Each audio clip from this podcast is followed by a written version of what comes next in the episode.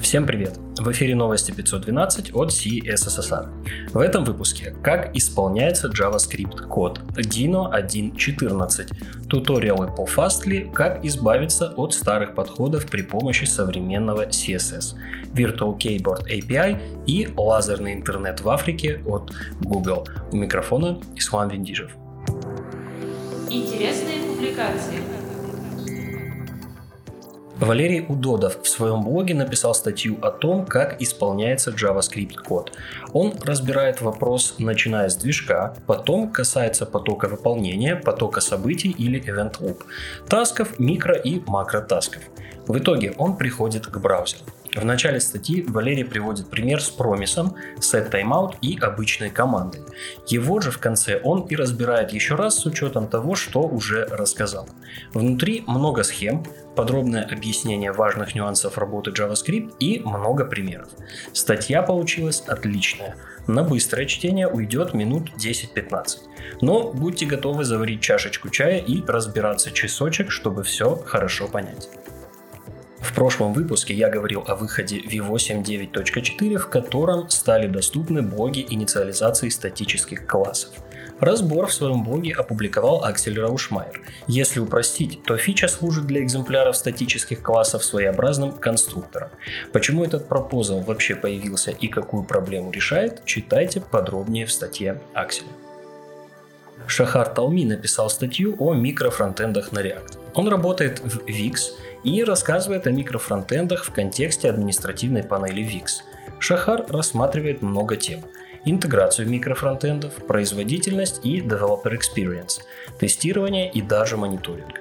Достаточно интересный и комплексный кейс. В блоге WebDev Филипп Уолтон и Йоав Вайс ответили на частые вопросы о том, как на Web Vitals влияет подход SPA при разработке приложений. Вопросов оказалось достаточно много. Оказалось, что для многостраничных сайтов часто показатели выше, чем для SPA. Авторы отмечают, что это не обязательно означает, что нужно отказаться от SPA и что Web Vitals продолжит развивать в сторону более справедливой оценки SPA по сравнению с многостраничниками. Марсель Моро опубликовал на Smashing Magazine статью о том, как можно отказаться от некоторых псевдоклассов при помощи возможностей современного CSS. В качестве примеров он приводит кнопки с углами, заливку кнопок по ховеру или фона. Для каждого случая он показывает версию реализации с псевдоэлементами и без них. Обратите внимание, автор ни в коем случае не говорит, что нужно перестать использовать псевдоэлементы, но стоит обращать внимание на сценарии, когда возможна замена. Следующая статья тоже о том, как использовать меньше старых подходов. На этот раз речь идет об абсолютном позиционировании. Ахмад Шадид рассматривает примеры разметки, когда элементы накладываются друг на друга и центрирование. Кейсов достаточно много и, как и в прошлой статье, на каждый есть реализация с абсолютным позиционированием и без. Ахмад отмечает, что иногда использовать абсолютное позиционирование рациональнее и приводит примеры таких случаев.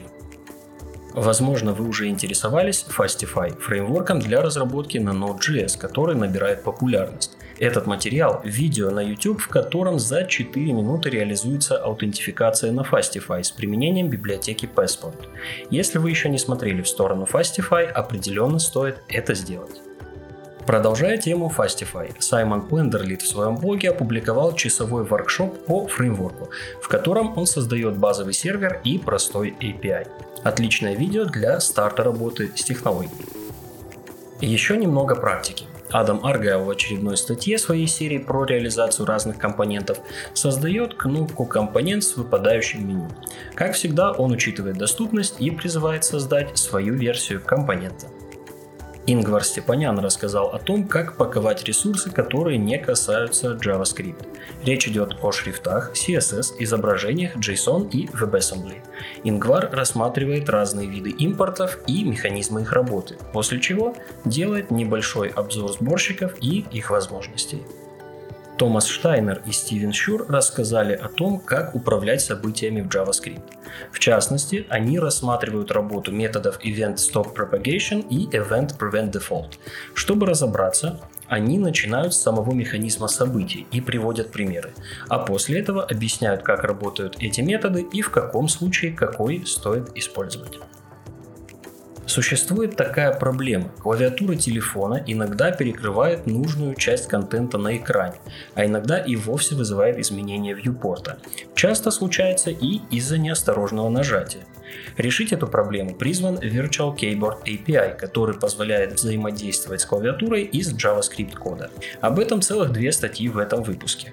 Томаса Штайнера на WebDev и Брамуса Вандама в его блоге. Пока этот API поддерживает только Chrome 94. Другие браузеры пока не интересовались этой фичей. Элис Лаим написал статью о контроле качества в вебе, и это не про технические аспекты тестирования. Дело в том, что когда мы говорим контроль качества, мы часто вспоминаем только про тестирование верстки, функциональности, иногда вспоминаем про контент. Эли же в своей статье делает широкий обзор аспектов, которые требуют контроля качества. Всего он выделяет 5 аспектов. Видимость, восприятие, технический аспект, контент и сервис. Он делит их на UI и UX категории, а также дает расшифровку для каждой группы. Получилось подробно и достаточно интересно, помогает задуматься, что могло быть упущено в контроле качества того или иного продукта.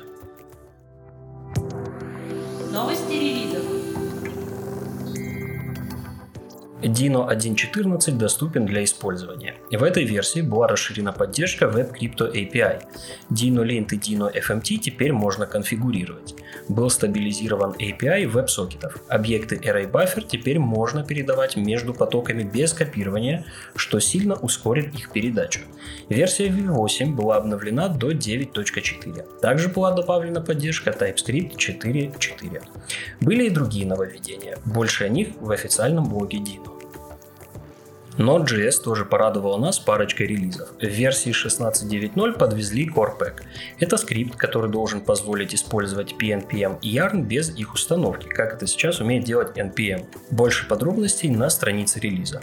Следом выкатили версию 16.9.1, которая исправила небольшую регрессию, вызванную переходом на V8 9.3.